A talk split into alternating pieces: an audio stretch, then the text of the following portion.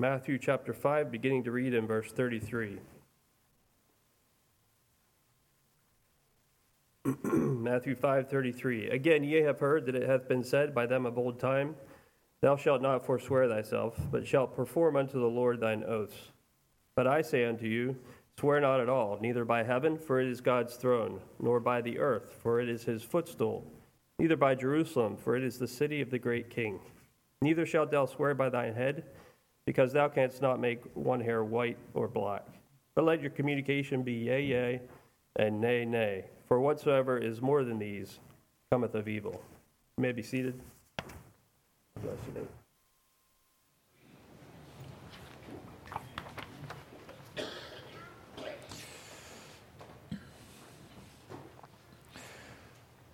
For those of you who are regular here, you are aware that we've been uh, working our way through the Sermon on the Mount, preaching a number of uh, messages on this wonderful passage of Scripture.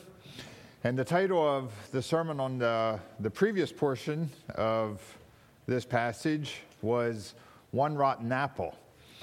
Now, I became aware that it seemed that some of the Kaufmans were concerned that I was giving apples a bad label. So, hopefully, the title of today's sermon will help to rectify that a little bit and counteract any damage that was done. So, while the text of our passage is from Matthew 5, the title is taken from Proverbs 25, verse 11, where it says, A word fitly spoken is like apples of gold in pitchers of silver. And as I was preparing this, one of my children noticed this slide and told me that they remember, I guess, a number of years ago when Norman preached on this verse. And he promised an apple to any child that would come to him after the message and quote the verse to him. And my child remembered that they really wanted an apple, but they were just too bashful to go and quote the verse. Well, I don't have any apples to pass out this morning. But if you learn to use our words, your words wisely, if we learn to use our words wisely, we can carry these apples of gold with us wherever we go. Our text from Matthew 5 specifically addresses swearing, and uh, we want to look at that I may expand the subject a bit to include some other teaching from the Bible that pertains to the Christian speech, uh, especially towards the end of the message. So, the subject we're looking at is the speech of the Christian, certain aspects of the speech of the Christian, and specifically speech that is appropriate for citizens of the kingdom of heaven. The theme, or one of the themes of the Sermon on the Mount, is the kingdom of heaven and citizenship in the kingdom of heaven and behavior that is appropriate for citizens of the kingdom of heaven. So this morning we will be looking specifically at speech that is appropriate for citizens of the kingdom of heaven. A word fitly spoken is like apples of gold in pitchers of silver. What are words that are fitly spoken? What type of words are suitable for kingdom citizens or followers of Christ? So, moving into this passage, looking at the first verse, verse 33, Jesus starts out again by saying, Ye have heard that it hath been said. Ye have heard that it hath been said. And then he goes on, Well, what did you hear? Ye have heard, Thou shalt not forswear thyself, but shalt perform unto the Lord thine oaths. This phrase may be a phrase that some of us have misunderstood. In fact, I, I, feel that I have misunderstood this phrase. What, does, what do the words forswear thyself mean? Now, I was under the impression that this verse is saying that you should not swear by yourself, but rather perform unto the Lord your oath. So the emphasis or the contrast being on yourself versus the Lord. So you should not swear by yourself. You know, some people might say, as surely as I live, or as surely as I'm standing here, and so forth. But I believe the emphasis in this verse is not by who or what you're swearing, the emphasis is on whether or not you perform that which you have committed yourself to do. This word forswear actually means to falsely swear. Forswear means to falsely swear. So, so, to forswear yourself means to make a liar of oneself. It has the idea of committing perjury or lying under oath, of failing to do that which you are committing to do. So, my tendency would have been to read this verse with accent on thyself and on the Lord. Thou shalt not forswear thyself, but shalt perform unto the Lord thine oath. But I think the accent is actually on the words forswear and perform. Thou shalt not forswear or falsely swear, but shalt perform unto the Lord thine oath. You shall perform that which you have committed yourself to do. Now, Jesus is saying here, You have heard, thou shalt not falsely swear. In other words, he's saying, You already know this. You already know that you are supposed to keep your word. You are not supposed to swear falsely. Basically, what he's saying is, This much I don't need to tell you. You already have heard this. You already know that you are expected to keep your word. The Old Testament has a number of passages and verses that make it quite clear that you are responsible to do that which you have committed to doing. I'll put several of those verses up here Leviticus 19, verses 11 and 12. Ye shall not steal, neither deal falsely, neither lie one to another, and ye shall not swear by my name falsely, neither shalt thou profane the name of thy God. I am the Lord. Ye shall not swear falsely, is another way of saying, Thou shalt not forswear thyself. Jesus is saying, This is clear. You've heard this. Another verse in Numbers chapter 30, verse 2 If a man vow a vow unto the Lord, or swear an oath to bind his soul with a bond, he shall not break his word. He shall do according to all that proceedeth out of his mouth. Jesus was saying, You already know this. You've already heard this. It's been clear. Another verse, Ecclesiastes 5, verses 4 and 5. When thou vowest a vow unto God, defer not to pay it for he hath no pleasure in fools. Pay that which thou hast vowed. Better is it that thou shouldest not vow than that thou shouldest vow and not pay. So these are just some verses that Jesus is saying, You have heard this, you know this, you are familiar with this, you already know this. But now that brings us to a question. As we apply this passage to our lives, as we look at our own lives, do I keep my vows? Do we keep our vows? Are we as good as our word? Are you a man of your word? Are you a woman of your word? When you tell someone something, can they count on you to fulfill that which you have promised? Jesus is saying, You know that this is expected of you. If you make an appointment, do you keep it? If you promise some, to be somewhere at 6 o'clock, are you there at 6 o'clock? If you promise to pray for someone, do you pray for them? Or is it just a convenient thing to say, well, I'm praying for you, and we forget about it? Are we as good as our word? If you promise your employer a full day's work, do you give your employer a full day's work? For us as parents, if we promise our children something special, can they count on receiving it? Do we perform that which we promise? I gave some examples from our personal life. What about on our marriage, marriage life? On the day that you were married, that you, the day of your wedding, you made some vows. You vowed to love and cherish your spouse in sickness and in health and in prosperity and in adversity. You vowed to exercise patience, kindness, and forbearance, and to live together in peace. How's it going? Are you keeping your vows? Are you living together in peace? Are you exercising patience and kindness and forbearance? Furthermore, you vowed to keep yourself only for your spouse as long as you both shall live. Are we keeping those vows? Are we performing to the Lord what we have committed ourselves to do? Or do we find that as time goes on, we allow some other things to maybe come into our life and we begin giving ourselves to other things? And these other interests may not necessarily be other people, it could be things or pursuits that are coming between us and our spouse. So, are you performing unto the Lord that which you have promised? Another area is church life. When you become a member of the church, you make certain vows. On your baptism day, you made vows or will be making vows. Or for some of you, when you're taking in uh, later on in life, again, some of the questions you may be asked, either at your baptism or when you're taken in, do you promise by the grace of God and the aid of the Holy Spirit to submit yourself to the church, to the brotherhood? Do you commit yourself to support the brotherhood agreements? Now, I'm not here to preach brotherhood agreements this morning. That should not be necessary. Jesus would say, You already know that's what's expected. You know and understand that you're responsible before God to keep that which you have promised.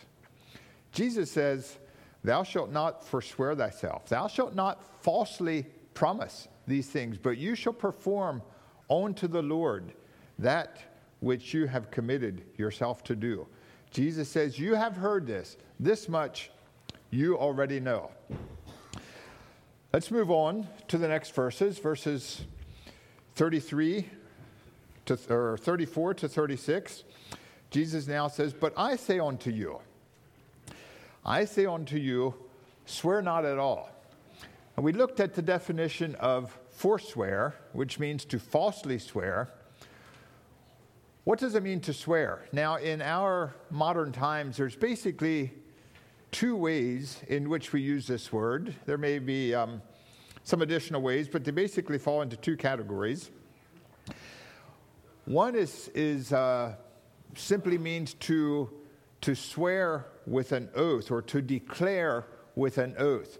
For example, if you would be asked to testify in court, you might be asked, Do you swear to tell the truth, the whole truth, and nothing but the truth?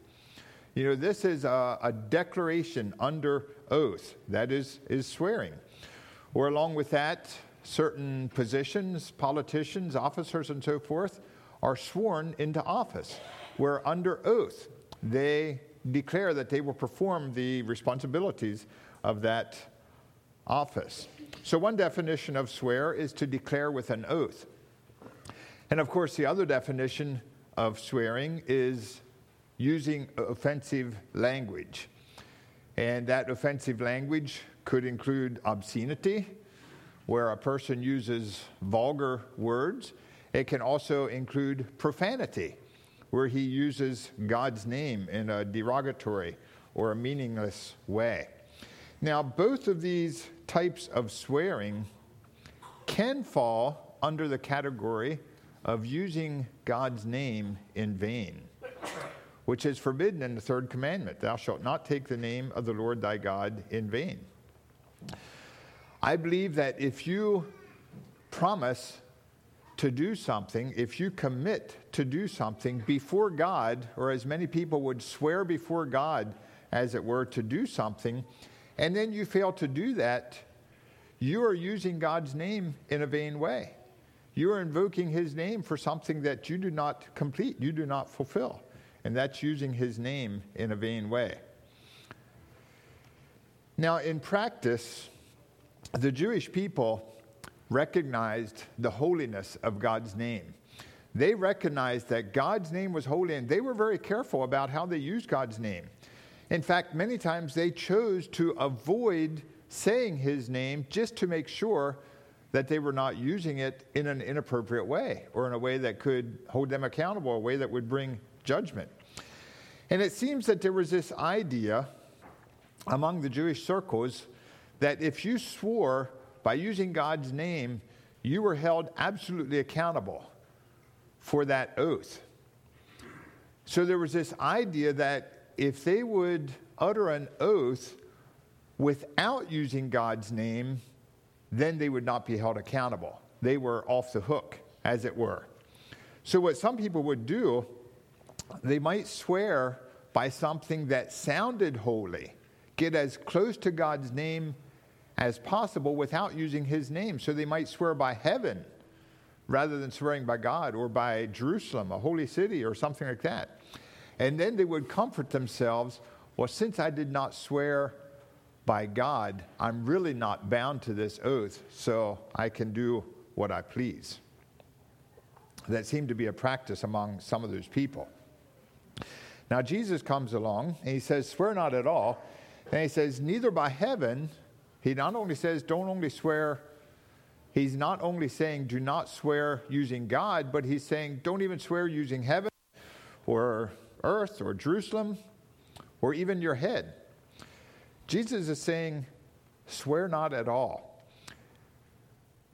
He's saying, Certainly, you should not be committing yourself to something or uttering an oath in such a way that you think you can wiggle out of it simply because of the wording that was used. That seems to be the work of politicians and lawyers, not the work of kingdom citizens. Jesus is saying that should have no place in your life, in your lives, in your vocabulary. To promise something in such a way that you're giving the impression, and yet legally or morally you think you can wiggle your way out of it. Furthermore, when Jesus says, Swear not at all, neither by heaven, nor by earth, nor by Jerusalem, nor by your head, he points out that heaven and earth are really the residing place of God, where God resides. And furthermore, neither Jerusalem nor even our heads would exist apart from the creation of God, from God and His creation. So anything you might swear by is ultimately swearing by the power of God. So it ultimately comes back to God. And what Jesus is saying, just because you substitute one word for another, does not mean that you are any less accountable or any less responsible. Now, you might think that this isn't very applicable for us today because we're not going around swearing by Jerusalem or swearing by heaven. But this application of substitution, of substituting one word for another, Jesus says it's the thought that counts. And that is very pertinent for us today because it is something that I hear all too frequently, even among our circles. This idea of substituting terms. There's a word, uh, the, the the practice of doing this is referred to as euphemism. Euphemism is simply when you want to make a statement, instead of using a vulgar or a um, uh, offensive word, you substitute it with a word that is less offensive, but you really mean the same thing. And there are certain vulgar terms that most of us would not consider using but there are other words that our society has used to replace those words that are in our vocabulary, that are in our expressions. And I think we need to be careful with that. Jesus is saying it's not a certain word that you say that defiles you, but it's your motivation, your drive, or your, um, your purpose behind that. And Jesus is saying you're just as accountable. So let us be careful about our speech and the words we use and the connotations they have and what they may mean. Furthermore, Jesus is saying, swear not at all, because really, you cannot determine the outcome one way or another. You might think you can, but you can't even decide if the hairs in your head grow out white or black. So, what power do you think you really have? How do you think you can determine what is going to happen tomorrow? James gives further comment on this idea in his epistle when he says, Go to now, ye that say, Today or tomorrow we will go into such a city and buy and sell, continue there a year and buy and sell and get gain.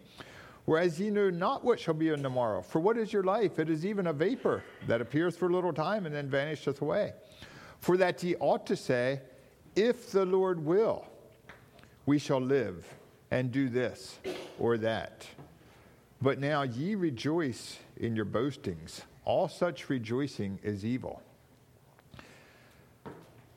You see, when you declare that you are going to do something, a person who swears they are going to do something, basically, they are boasting of their ability to perform something. And James is saying, it's really in God's control. It's not in your control.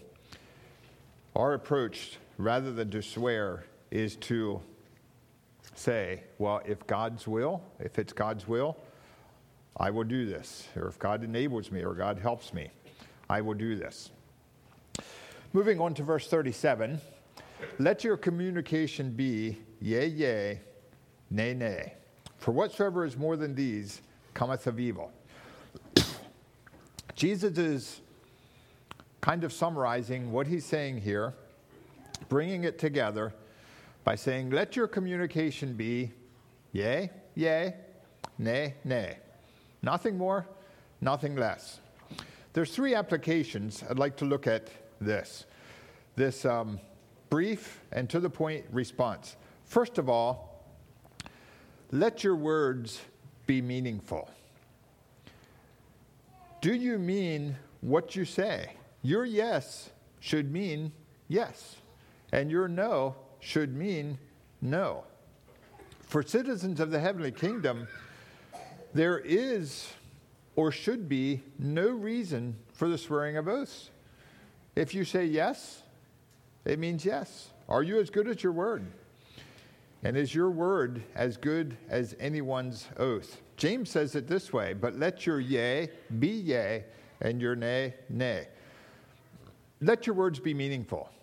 You don't need to go into great lengths to try to prove something. Along with that, let your words be few. Yea, yea, nay, nay. Short and to the point. What is necessary to get the point across and nothing more. Someone has once said, It is better to keep your mouth shut and appear foolish than to open it and remove all doubt. Those words some people attribute to Abraham Lincoln, although that can't be proven. Although it does seem like Abraham Lincoln put that idea to practice in his lifestyle. Now, as you study history, you recall we're aware that Abraham Lincoln traveled from Washington, D.C. to Gettysburg, Pennsylvania on the day before the dedication of the National Cemetery in Gettysburg. And it's reported that on the evening before the dedication, a crowd of people gathered outside the hotel where Abraham Lincoln was residing. And they were insisting that he appear on the street to give them an impromptu speech. So Abraham Lincoln politely responded to their demands. He appeared, and this is basically what he told them I appear before you, fellow citizens, merely to thank you for this compliment of asking me to appear. I do not appear before you for the purpose of making a speech. In my position, it is somewhat important that I should not say any foolish things. It very often happens that the only way to avoid this is to say nothing at all. Believing that is my present condition this evening, I must beg of you to excuse me from addressing you further. And with that, he returned to his room. I think some modern day politicians could take a lesson. The next day, Edward Everett who was invited to be the main speaker and was known for his eloquent speeches, spoke for two hours at the dedication of this cemetery. Afterwards, Lincoln was asked to make a few comments, and he spoke for less than two minutes. And I doubt if there's anyone here that can quote even one sentence from anything that Edward Everett said that day. But I'm guessing that almost all of you could quote portions of what Abraham Lincoln said. And there's probably some of you here that could quote his entire speech.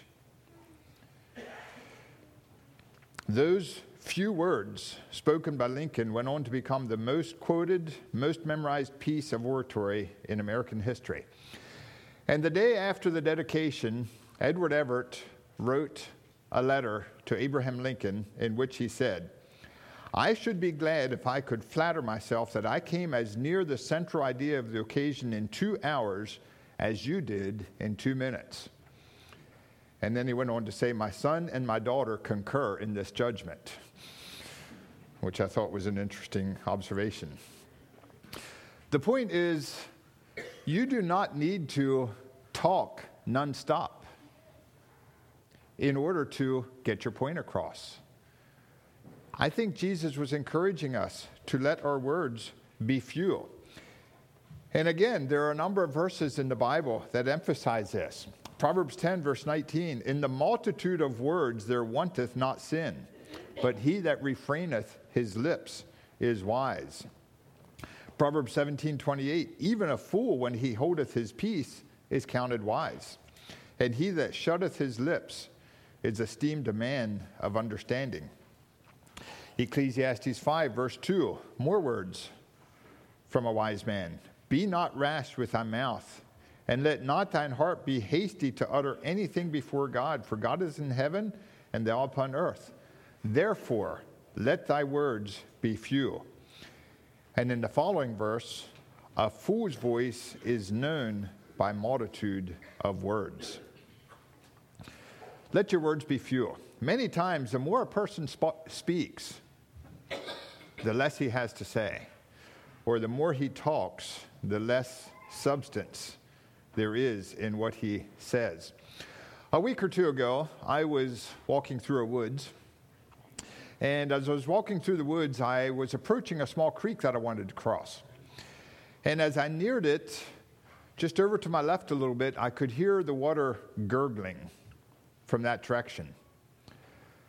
Knowing that I wanted to cross the creek, I headed to that point. And why did I do that?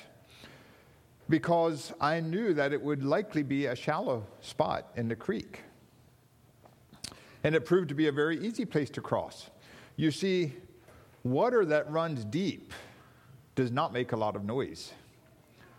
But at a shallow point where water runs over the rocks, the place where it makes the most noise is where it runs the shallowest. And sometimes for us as people, it's the same way. The people, or when we make the most noise, is when our words are the shallowest. Now, language is a gift from God, and God intends us to use it. I'm not saying we should just stop talking, but we need to de- determine to use our words wisely. Jesus was very concise. Let your yea be yea, and your nay, nay. There's really not that much more that is necessary. But it is a gift from God. And we have that verse early a word fitly spoken is like apples of gold in pitchers of silver. So words can be beautiful, they can be wonderful, they can be effective, they can be dramatic. So the question is how do I know when to use them? Or how do I know when to keep quiet? Ecclesiastes 3 7 says there is a time to keep silence and a time to speak. So, how do we know? I'd like to point out four times when it is best to remain silent. And this, again, is verses from Scripture. First of all, when you don't have all the facts, when you really don't know what you're talking about. Proverbs 18 13 says, He that answereth a matter before he heareth it it is folly and shame to him. So when you do not have all the facts, is a good time to keep silent. Or when your intent is to damage someone's reputation. Proverbs 16, 27, an ungodly man diggeth up evil, and in his lips there is as a burning fire. Not an apple of gold, but burning fire. Another time when you're tempted to joke about sin or something that is evil. Proverbs 14 9 Fools make a mock at sin, but among the righteous there is favor. And another time that is good to keep silent is when we should be working. Proverbs 14 23 In all labor there is profit, but the talk of the lips tendeth only to penury. That word means poverty.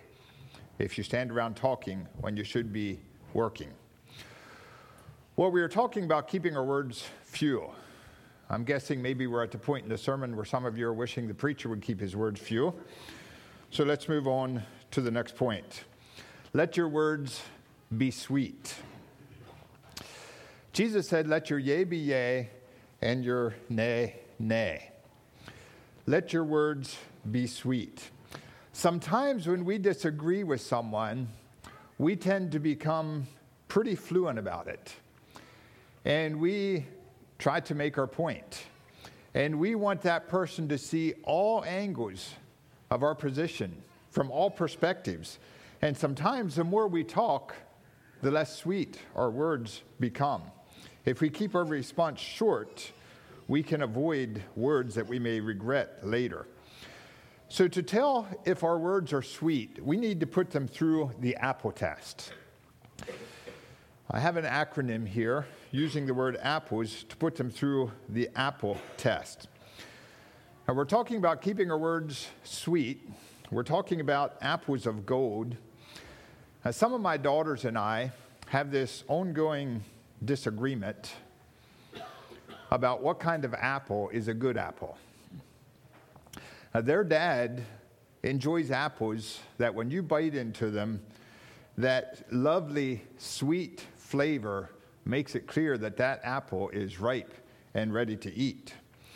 On the other hand, they enjoy apples that make my face pucker up if I bite, take a bite out of them. So we have this thing well, what is a good apple? Well, our title verse says a word that is fitly spoken is like apples of gold. So it appears like maybe Solomon agreed with dad on this one. Golden delicious are the best. Be that as it may, I found this acronym using the word apples that we can use as a reminder to keep our words sweet. Are my words appropriate? Are they fitting for the occasion? I think we all know what it's like to say something and afterwards regret what we said because it just did not fit. And while some words may not be downright sinful, the question is is it appropriate? Paul said, All things are lawful for me, but all things are not expedient. All things are lawful for me, but all things uh, edify not. In other words, if it's not appropriate, it's best left unsaid. Are my words pleasant? I well remember my mother numerous times making a comment to me. There's probably a reason why she had to say it numerous times. If you don't have anything nice to say, it's just better to say nothing at all. In other words, are your words pleasant? If not, it may be better to leave them unsaid. I also remember being told that if you have something negative that you feel you need to say about someone, try to think of at least five nice things to say about them as well. Are my words pleasant? Are my words pure? Now, of course, this has to do with the idea of avoiding that which is vulgar or dirty or immoral, which I think we understand. But it can also have another application.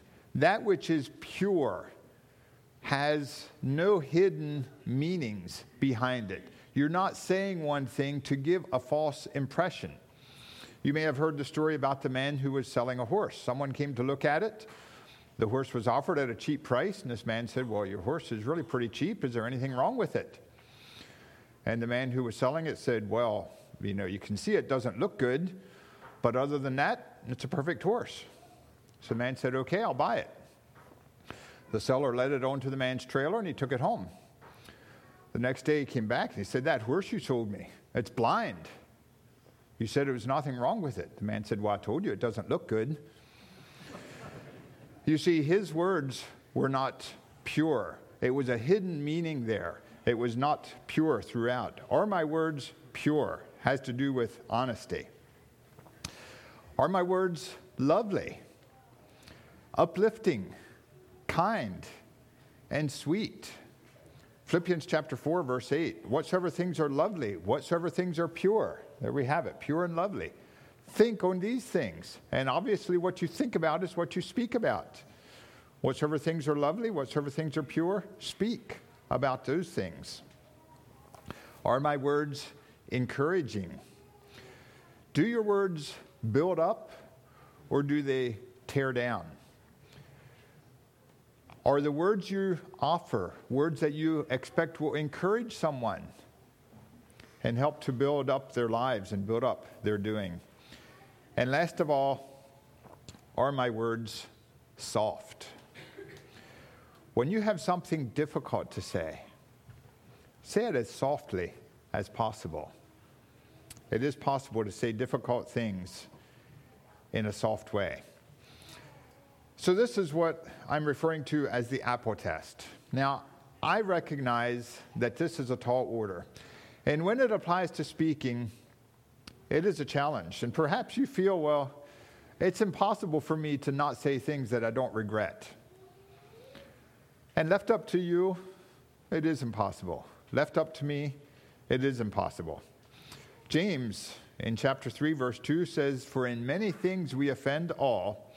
If any man offend not in word, he is a perfect man and able also to bridle the whole body. And he goes on to say in verse 8, But the tongue can no man tame. It is an unruly evil, full of deadly poison. But there is hope. I leave you with this verse from Psalm 19, verse 14, as a prayer, a prayer for you to offer, as we look to God to control our lips and our words. Let the words of my mouth and the meditation of my heart be acceptable in thy sight, O Lord, my strength and my redeemer. As we allow God to guard our lips, he is the one who can give us the words that will be apples of gold and pictures of silver. I invite you to kneel with us as we pray.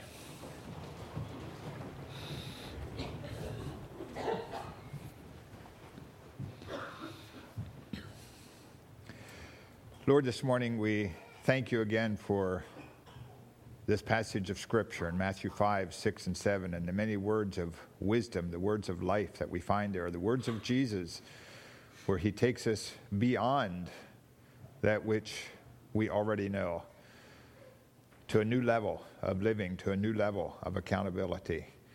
And Lord, our prayer this morning is that the words of our lips, the meditations of our hearts, would be acceptable unto you, and that our words would be words of beauty that would draw people and draw their minds to you and glorify you. We pray in Jesus' name. Amen.